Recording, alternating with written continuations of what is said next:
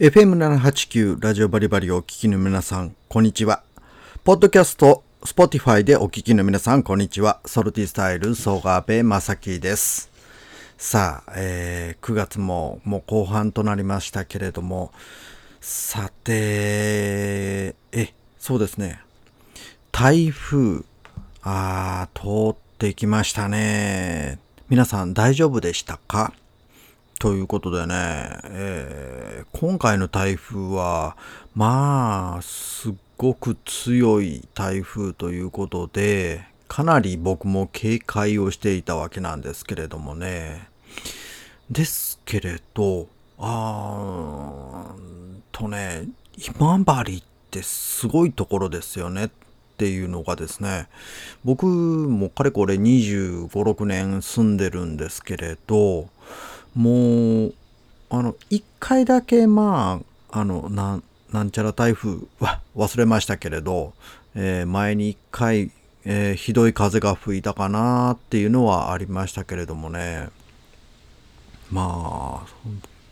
過去20その25年ぐらいの間に1回ぐらいでしょうかね。ほとんど、あまあ言うたら大したことがなくてよかったねっっていうようなそんな状況で台風であんまりこう被害が大変だったっていうのは僕はあんま覚えてないですね。まあまあそれくらい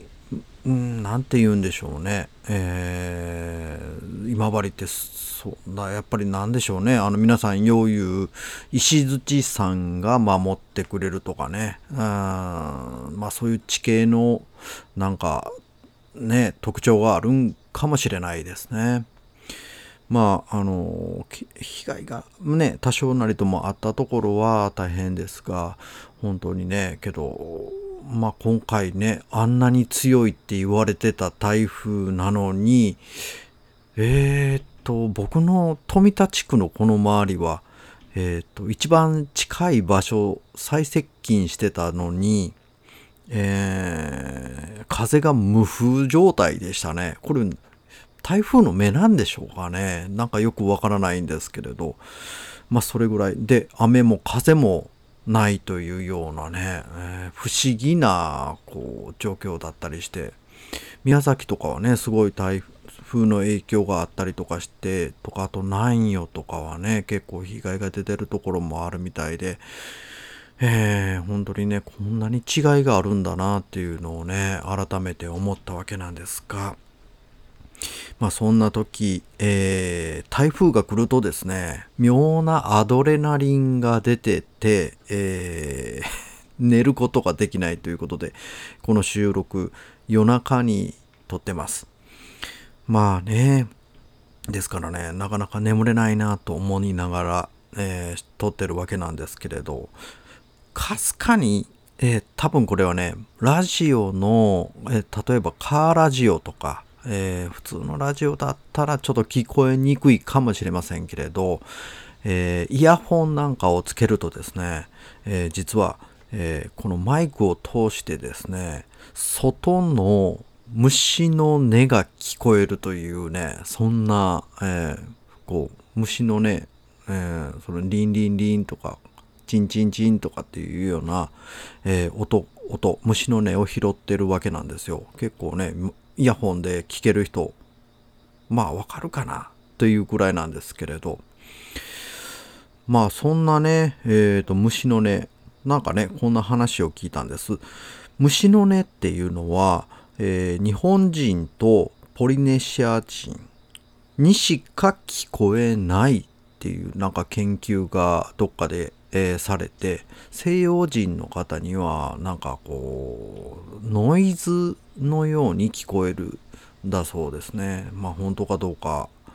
まあねなんかこれがあのえ日本人とポリネポリネシア人はなんか言語としてこう左脳で、えー、この音を拾うと、まあ、西洋人の人はこう何て言うんですかね。そのその他のところの国の人は、えー、とこれを右脳でこうちょっと楽器とかと同じ雑音とかと同じように聞いてるそうですね。なんかそれの違いで捉え方が違うみたいなんですって、えー、と思いながら、まあ本当にね、それでも、こう、ちょっとこの間思ったのがですね、車を運転してるじゃないですか。こう、運転してる最中に、あの、車の音とか雨の音とかあんまりこう聞こえないのに、なんでしょうね、こう、車のガラス窓を通して車内の方へ直接音が届くような虫、虫の音、虫の声だけしこうなんか直接入ってくるような感覚によく聞こえるように思うんですけれども、これ気のせいでしょうかね。あれなんででしょうね。なんかちょっとこう、そこだけこう、虫の声だけが聞こえるというね。あれって不思議だなって僕は思うんですけれどもね。皆さんどうでしょうか。まあそんなことをね、こう、ちょっと不思議だなというふうに思いながら、まあ、なんかね、え秋がどんどん深まっていく。夜が長くなっていく。で、だんだんだんだん眠れなくなっていくというような状況です。さて、えー、後半もちょっとね、釣りに行けなかったので、こんな話していこうと思います。OSSA ということで、岡崎体育で、おっさん、えーおっさんはだんだん眠れなくなるっていうのはあるんでしょうか？まあ年を取ったらねなんかあの夜更かしをするっていうかずっと起きてるっていうのを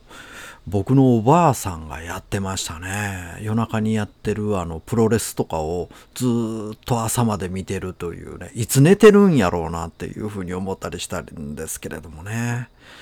さて、えー、今週はですね、まあ、釣りに行けなかったので、ということで、あと台風のまあ影響でしょうかアドレナリンが出てるせいで夜眠れないという状況で、えー、今週お送りしています。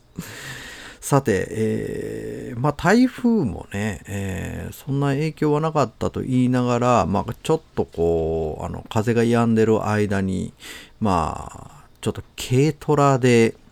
まあ、ぐるりと偵察をする。その名も、まあ、軽トラ散歩ということで、まあ、えー、ブラブラっとこう、ちょっと、まあ、ドライブというか、まあね、普段行かない場所も含めてちょっと回ってみようということで行ったわけなんですけれど、えー、まあ本当にね、えー、と、玉川ダムの、こう、まあ、台風の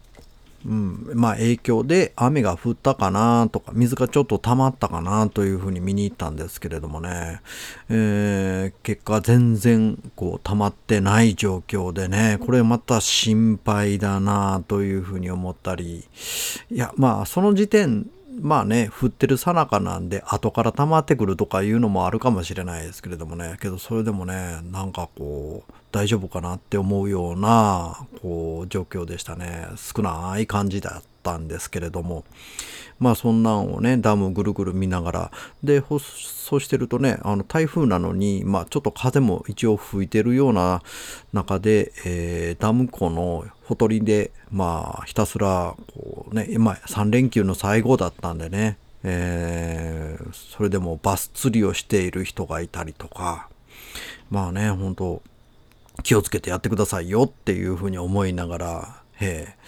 で、こう、そんなこんなで、こう、ぐるぐるぐるっと、こう、車で、えー、軽トラで、こう、ドライブをしてるとですね、えっ、ー、と、このがダムのほとりをあ行ってる林の中に、キノコ、キノコを見つけたんですよね。まあ最近ね、こう、あの、釣り以外にも、こう、なんか山とか、ああいうものに木をと、まあ言ったらね、木が、木というかね、何でしょうか。あの、興味がね、湧いてくるわけで、で、本当その、この間買ったキノコ図鑑で、こう、ちょっと調べてみるとですね、そのキノコ、えっ、ー、と、中黒森中竹っていう、うん、中黒森の傘か。中黒森の傘っていう竹の、えっ、ー、と、キノコ、キノコなんですね。これね、立派なね、毒、毒キノコだったんですよね。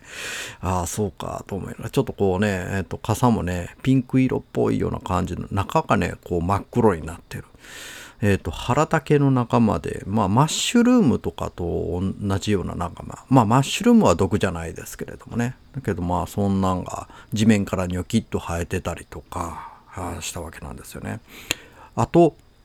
まあ、ずっと、えっ、ー、と、多摩川から朝倉のダムの方まで見に行ったりとかしたわけなんですけれどもね、その道中、山のね、えっ、ー、と、あちこちに、こう、木にこう絡まってるツタのようなものが、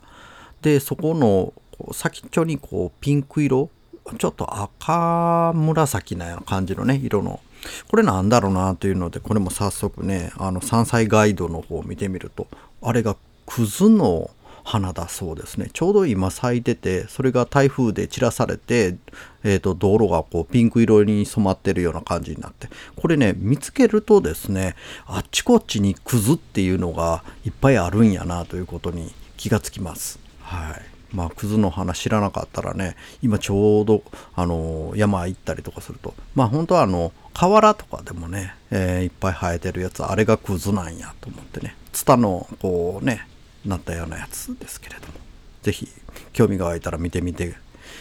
ーん、興味湧かないか。ということで、さあ、そんなこんな話していると時間がやってきましたね。